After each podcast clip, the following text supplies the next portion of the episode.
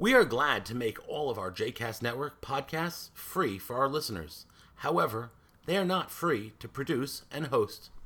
Please consider making a donation to JCast Network to help support our work by visiting jcastnetwork.org/donate. Thanks for your support. You are listening to Pop Torah with Rabbi Knopf and Olitsky, a JCast Network podcast. For more information about other JCast Network podcasts, please visit jcastnetwork.org. Welcome to Pop Torah, the podcast where we look at pop culture from a Jewish perspective and look at Judaism through the prism of pop culture. As always, we are your hosts.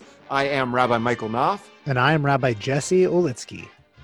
And today we are talking about the Peacock reboot of Saved by the Bell.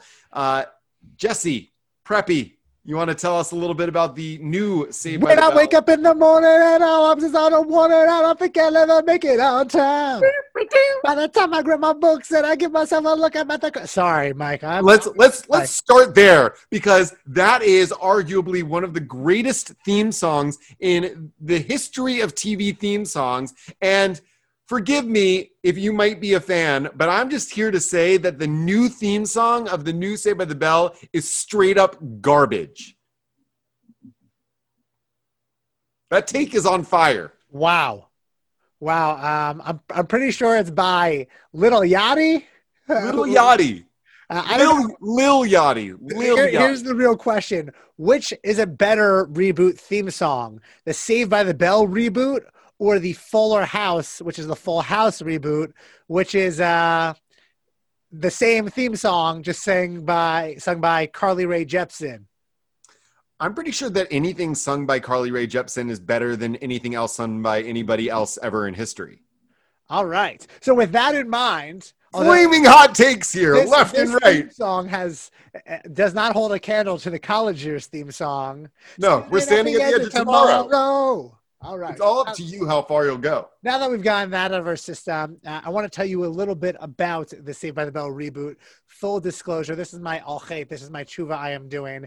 Uh, we have never reviewed a show on Peacock before, which is NBC's new streaming service. A good I- peacock to you, Jesse.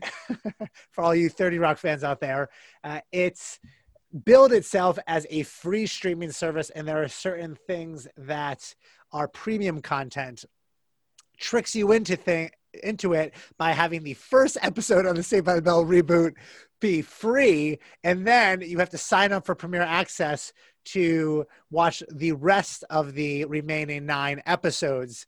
Uh, I signed up for the seven day trial and watched the rest of the season in three days, and then canceled my trial uh, so that I was not charged. What about you, Mike?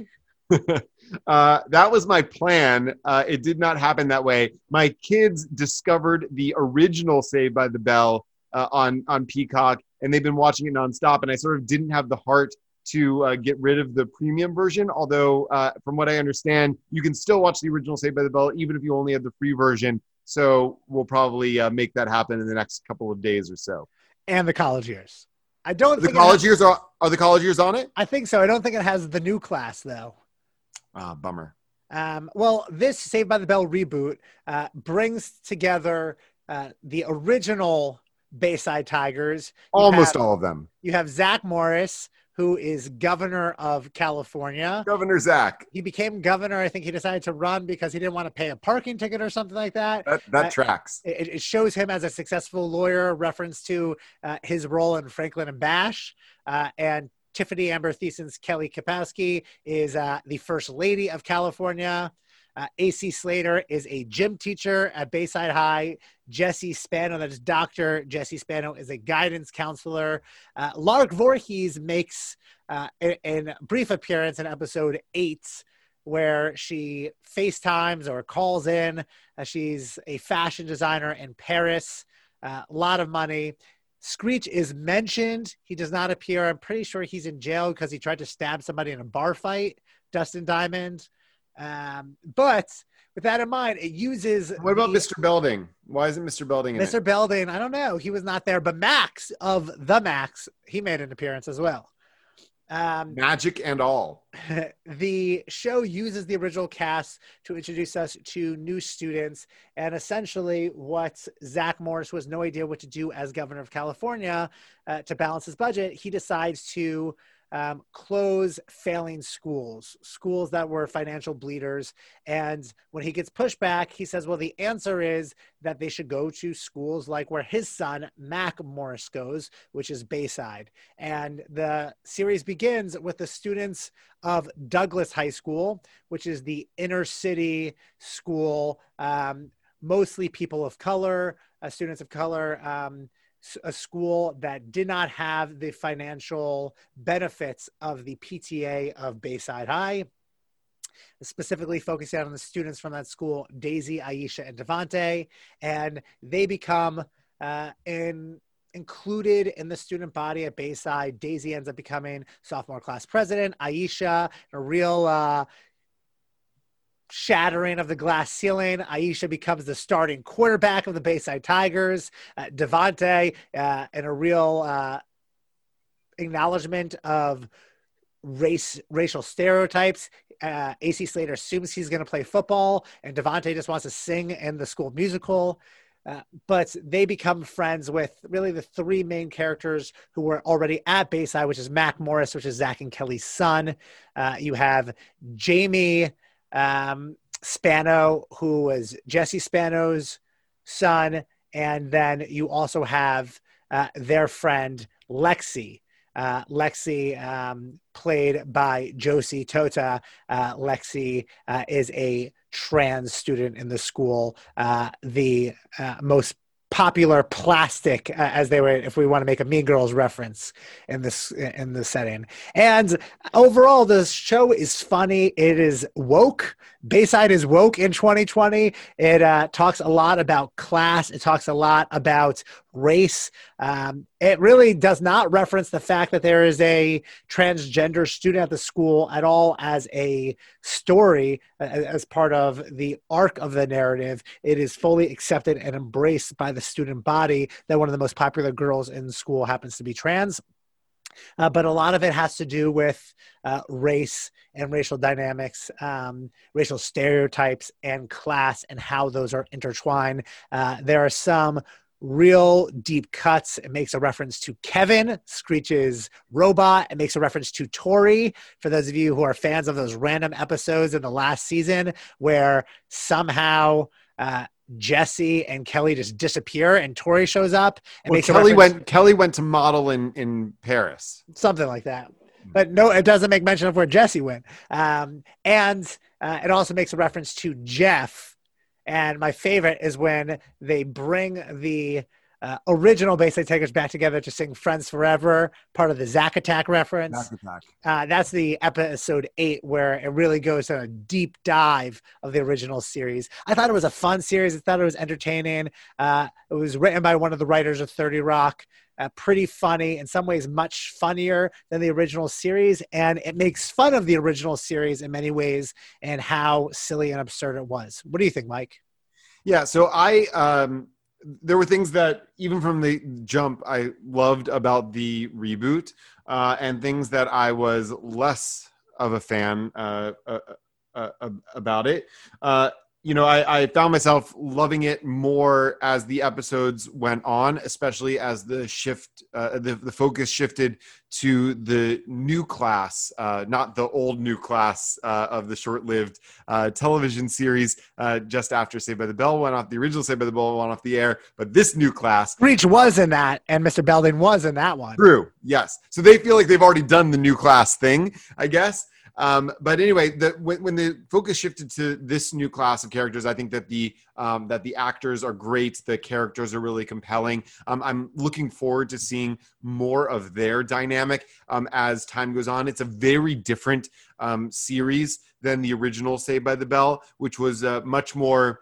I think you know wholesome humor, uh, and um, you know even though it was set in the 90s and there are elements of it that are very 1990s, the the the, the fashion and the, uh, um, the the hair and et cetera, et cetera of that original series, um, the the dynamic of the show, the dynamic of the characters was was in some ways like very 1950s 1960s 1970s you know this sort of like you know high school is a sort of rigid hierarchy with the with the handsome jocks on top um, and the geeks and nerds at the bottom uh, and you know it, it, you know very heteronormative um, uh, very uh, white uh, centric uh, in the original series right? And this uh, series is is really not it's very much um, a of a piece of 2020 uh, and, uh, and is very current in that way. It's very ironic and self-referential, which made for some great humor. Like there's some of those deep cuts that you mentioned um, that, as a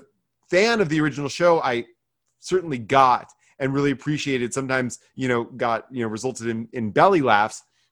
Um, but there were times in which I felt like it was not lovingly making fun of the original series. It was uh, making fun of the original series in a way that you know that that seemed to me designed to kind of uh, say like if you liked these aspects of the original series like you were probably racist or you were probably a homophobe uh, or you were probably a misogynist all of which may actually be true. Uh, and so it may be my like white fragility coming out here in talking about how that was an aspect of this new series that i that i didn't love. I didn't love how winking it was to the original series um, how you know how how much it emphasized the corniness of the original series. Like I would have liked to have a new series, a new Save the Bell that could that could really stand on its own two feet. I do think that this new cast is able to do that. Um, I think that you know that that getting off of the original cast and, and moving more in that direction will make it just a much better series going forward. And I and I you know sort of encouraged by that. Like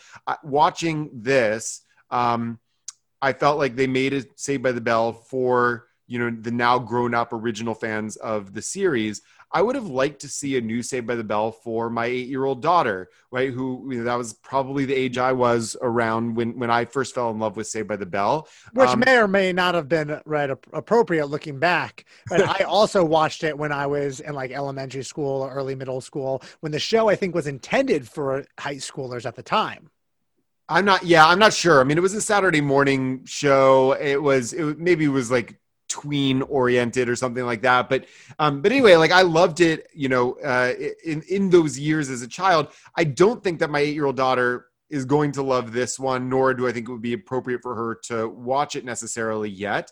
But she is watching now the original series. She just kind of discovered it um, and ha- it just is obsessed with it now, um, for better or worse. You know, there are things that are you know not so 2020 appropriate about that original series uh, by our by our contemporary sensibilities and for good reason. Um, but i just like that's part of me i found myself wishing you know that they made a new Saved by the Bell for her and not for me.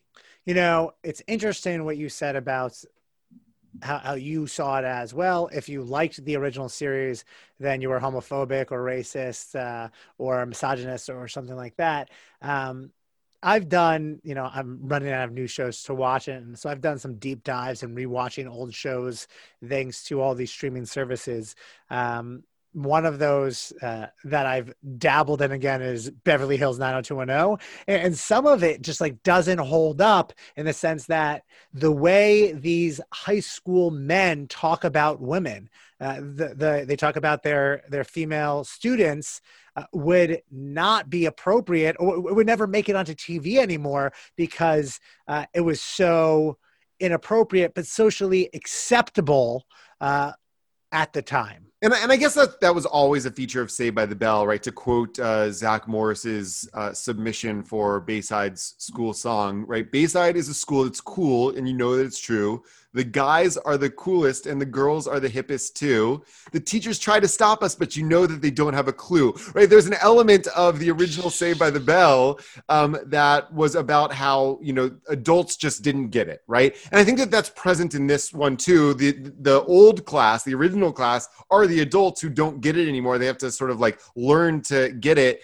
And I think that, that it's, that that now it's saying to us like we're we're now you know in a place where we're kind of aware of the ways in which um uh you know the the mindset the way we related to each other the way we related to our society the way we didn't you know those of us who grew up presenting white male cisgendered heterosexual uh, and uh, and and you know upper middle class um, you know were just totally unaware of the experience of people who didn't fall into those categories and it charged our um, the way we related to each other and to people who were not like us. And I think that this show calls that out, right? And says like like you know you're the kids today like are very aware of how those dynamics um, they are playing, with the exception of Mac Morris, right? They are very aware of those dynamics, right? And and the and the adults have to catch up to them.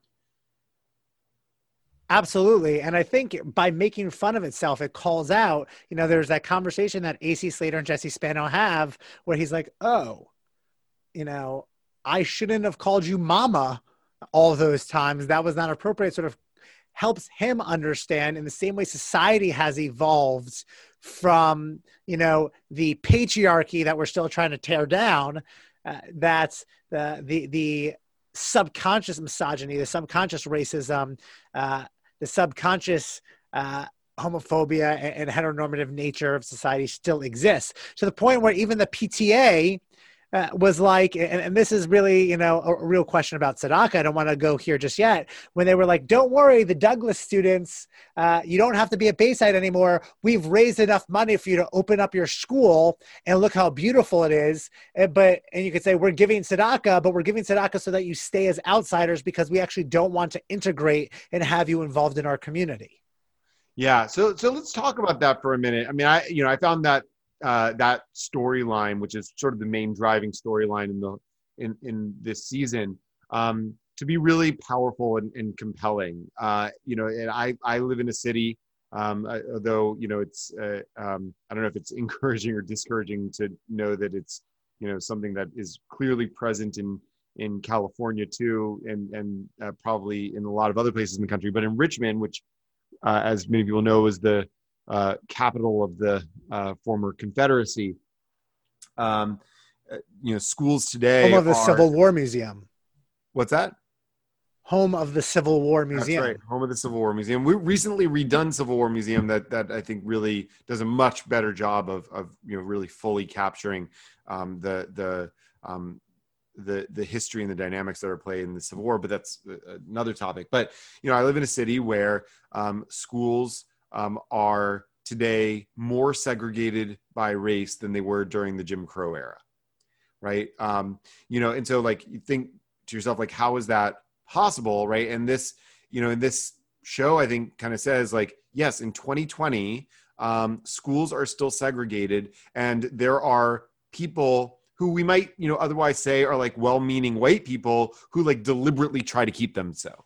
Absolutely, and that's especially true in my own community in my own town. I live in a very bright blue progressive part of New Jersey. Uh, New Jersey uh, has the most segregated school districts in the country. It's because in our small state, we have something like 600 different school districts. Uh, every town has its own school district. Less people from urban areas um, and low income housing and minorities be uh, in the same school district and go to the same school as uh, upper middle class or upper class white families. Even in our own town, where we pride ourselves on integration and our progressive nature, you go to your your community elementary school, and this was a big deal a number of years ago when they talked about reformatting the schools in our town. Uh, so that there was more integration within elementary schools and it wasn't based on uh, certain neighborhoods where the cost of living was different than other neighborhoods impacting the students who went to those schools. And those progressive families who pride ourselves on our, the progressive nature of our town many of them uh, were very upset about this restructuring of the school district and this quote unquote forced integration of the schools. Right. I mean we had the same phenomenon here uh, and uh, just recently we had it. Uh, and it, you know, and it was a, a, similar phenomenon that played out, you know, here and all over the country uh, in you know in the in the 60s and 70s during the era of uh, of integration and, and forced integration. Right? What you know what white people ended up doing is you know moving out to the suburbs uh, and um, you know po- repopulating predominantly white school districts um, to you know flee forced integration. Um, and, and I think you know to to the point that you're raising about about this, or to kind of like connect it to um, you know Jewish conversation. You know, I, my mind went to um, the first Mishnah of the tractate Shabbat in in the Talmud. And the first Mishnah Um, it's it's all about the idea of, of. So like you're not allowed to take uh, to, to carry from one domain to another domain on Shabbat. And uh, and this this scenario that it brings up in that Mishnah is a person is inside their house and there's a poor person outside. And you know what are the uh, ways in which you can, uh, uh, in keeping with Shabbat, you can give uh, you can give tzedakah, you can give charity to the poor person. Well, if they stick their hand in the window, you stick your hand out the window, whatever. My teacher, Rabbi Feigelson, you know, after studying that Mishnah, would always ask her students, you know, is the Mishnah really asking us here, like, why is the balabait, why is the house owner in the house and the poor person still out of the house, right? Like, like what's not spoken in the Mishnah is kind of the maybe the moral message is that like you wouldn't have had a Shabbos problem if the owner of the house actually invited the poor person in for a Shabbos meal and, and a place to stay, right? So here you have, a, I think, a similar dynamic uh, at, at play that you know people are sort of twisting themselves in knots to figure out, okay, how can I support a person while while still keeping them at arm's distance, right? How can I um, and and it goes back to you know what uh, the U.S. Supreme Court said uh, in Brown versus Board of Education in, in 1954 that separate is inherently unequal. And, you know, I think what often happens because we don't want to acknowledge our own privilege and we don't want to acknowledge that we are part of the problem, even when we are trying to be part of the solution, what ends up happening is that we find it more comfortable dealing with issues of justice that seem so far removed from us than dealing with those that are in our own backyard.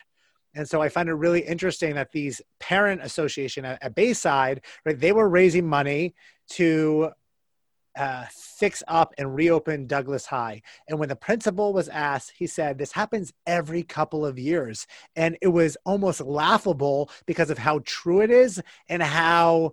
Uh, much it makes you want to bang your head against the wall, right? That people give tzedakah and they think they've done their job. I mean, if you even if you look at Rambam's uh, ladder of giving, right? He says, according to, to Rashi's interpretation uh, in, in Masechet Shabbat, and this is where Rambam gets it from, that the highest form of tzedakah you can do is to go into a business partnership with somebody so that they can end up sustaining themselves, right? Or as the proverb says, that you teach a man to fish, he, he has food for a lifetime.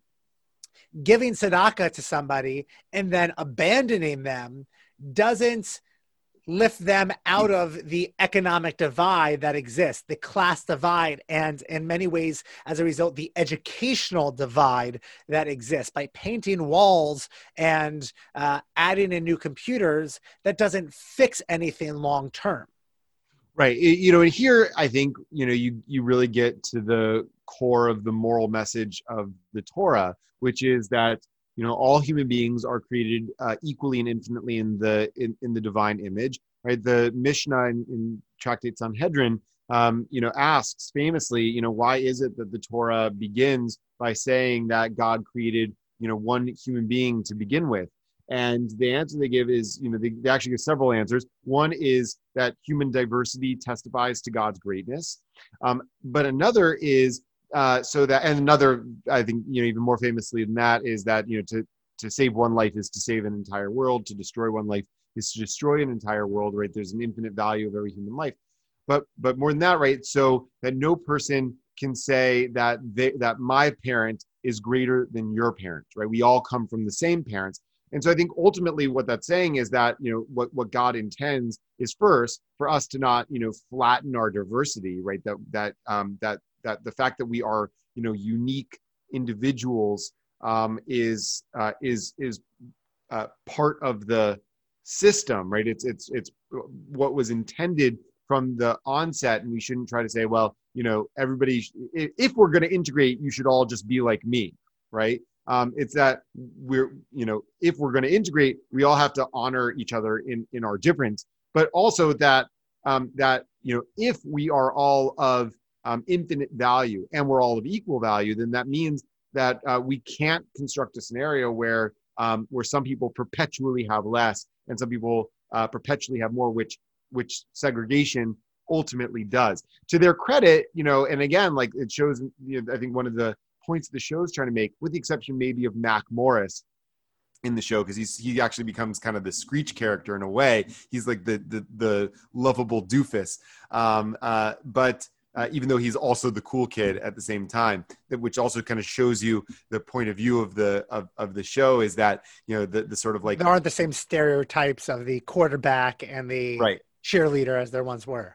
Right. Um, but and, and I by the way I love the character Mac Morris and, and love the actor that that plays him. Uh, I thought that was really well done. Um, but the the kids in the show right are the ones who are the driving force behind you know we need to ensure that we stay an integrated school right? It was never fair that you know that that the douglas kids um, were you know perpetually saddled with less. They have an opportunity now to have what we have and we're going to fight for them. But even in doing so and this is where we are part of the problem even when we're trying to be part of the solution they don't realize how uncomfortable somebody like uh, Aisha felt when she went to Jamie Spano's birthday party right. and he was given, he was receiving like an Oculus for his birthday and living in this mansion and, and all this stuff that uh, even the things that are normal to somebody. Which let's just pause for a second. Like, I'm not sure how that happens on a uh, school psychologist's salary, but we'll just leave that. Right. How is, how is he rich? Right. Yeah. Uh, sorry, um, I, I mean to cut you off. I just think we take for granted with our privilege there, there, are certain things that we expect without realizing how much of a luxury they are for us. Right and the other aspect of you know of uh, the learning process of especially the the bayside kids in the show um, and uh, for the audience um, is that um, uh, is that you know uh, the affected population, the impacted population, um, the um, uh, the underprivileged population um, has to have a say and a voice in their own liberation, right? Has to be sort of like leading the charge of their own liberation, right? So like, so what the show I think ultimately depicts is, you know, how white allies can support and amplify the voices of uh, of uh, people of color and other uh, marginalized and disadvantaged groups um, rather than like having a sort of like savior complex uh, for them which i think is, is ultimately a very jewish message right? That we stand in solidarity we you know lift up uh, the voices of people who might otherwise not be able to be heard uh, by those who are in power but we um, but we but we do it in partnership Right, allyship that we end up being at fault when we are the ones who only want to hear our voices. That it's about amplifying our voices. This is always my problem when we talk about Martin Luther King Day and we want to talk about Abraham Joshua Heschel, right? Or Joachim Prinz, like these great rabbis who marched with Dr. King. The civil rights movement was about us in the sense that, uh, right, that that's injustice anywhere is a threat to justice everywhere, as Dr. King said. But it, it's not about us. It's it's about standing in partnership and allyship with others. And so I, I think that that's a really important perspective, right? It's as as the um, uh, Lilla Watson said, the Aboriginal activists. Um, she famously said, "If you're here to help me." Then you're wasting your time. But if you're you've come because your liberation is bound up with mine, then let us work together. Uh, we're, we can't be those saviors. It's about uh, amplifying others' voices. Yet at the same time, you know that that savior mentality we have in Torah, we have in Parshat Re'eh in Deuteronomy chapter 15, these two separate things that are uh, juxtaposed with one another. We have the commandment that there shall be no needy among you, and as long as there are people who are in need, you should not close your hand or your hearts to them. Uh, right? That's to me, I always find the, the tension between a command of tzedek and tzedakah. And we want to give money to make Douglas High School beautiful right? To make it on par with all other high schools like Valley, like Bayside.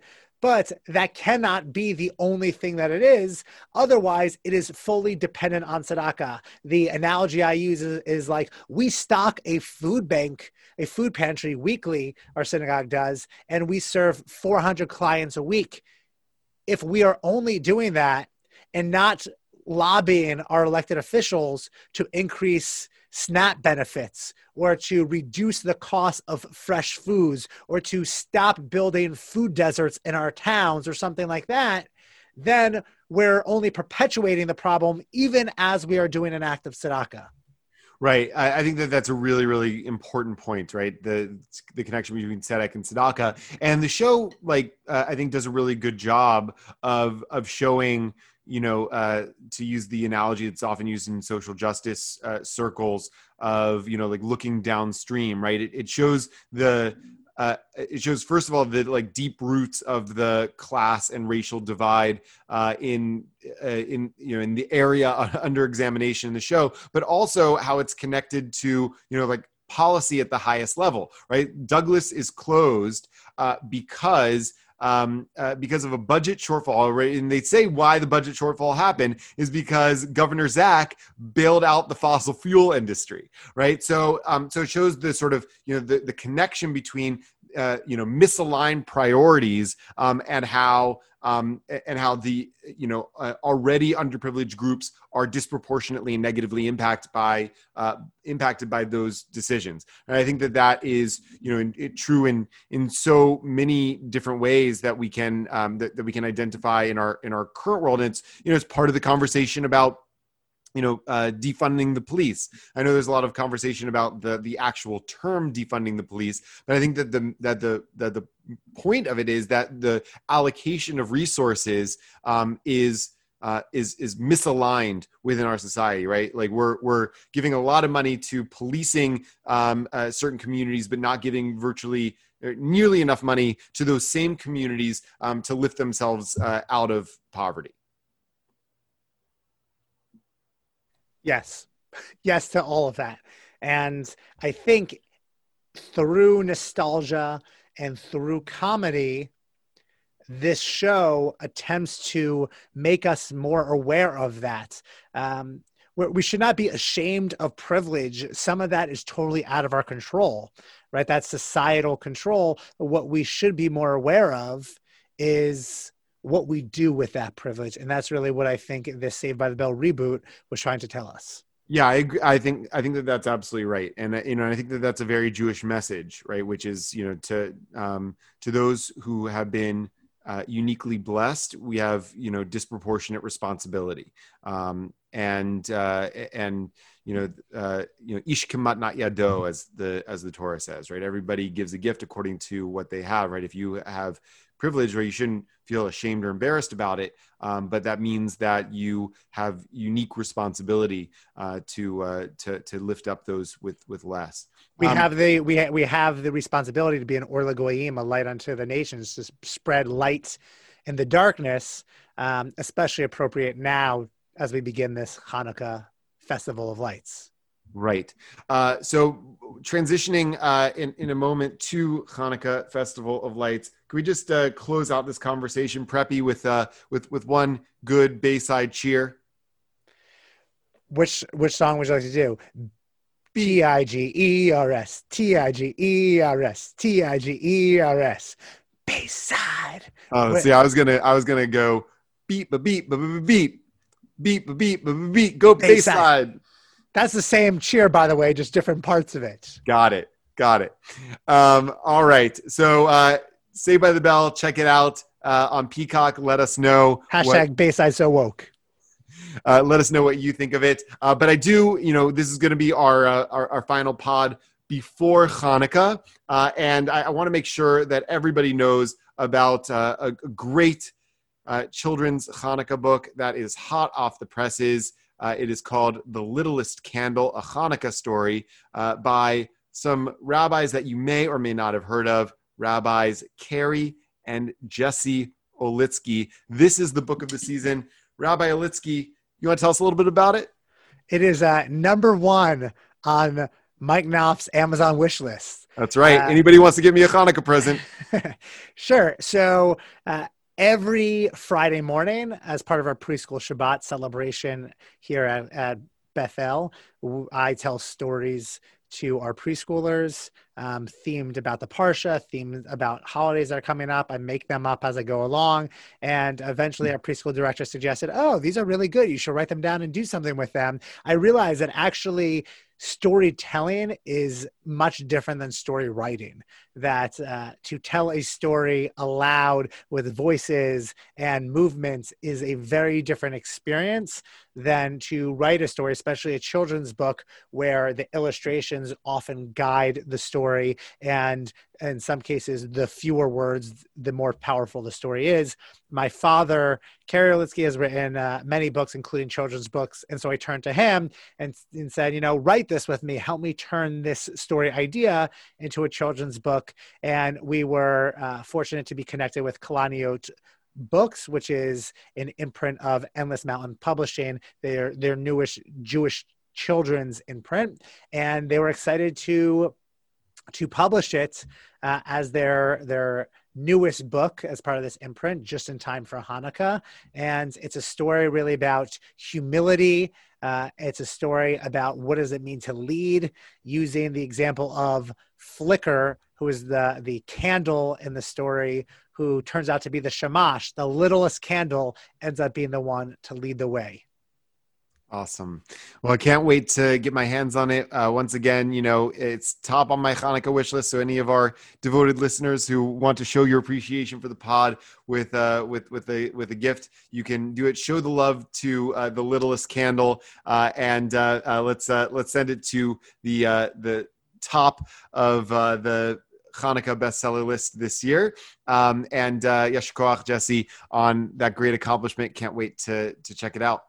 And before we end, since we're talking Hanukkah, we cannot talk about what is new and, and hot during Hanukkah without talking about Daveed Diggs' newest jam, Puppy for Hanukkah, which has certainly already replaced uh, the Adam Sandler's Hanukkah song as the go to uh, Hanukkah jam in our households.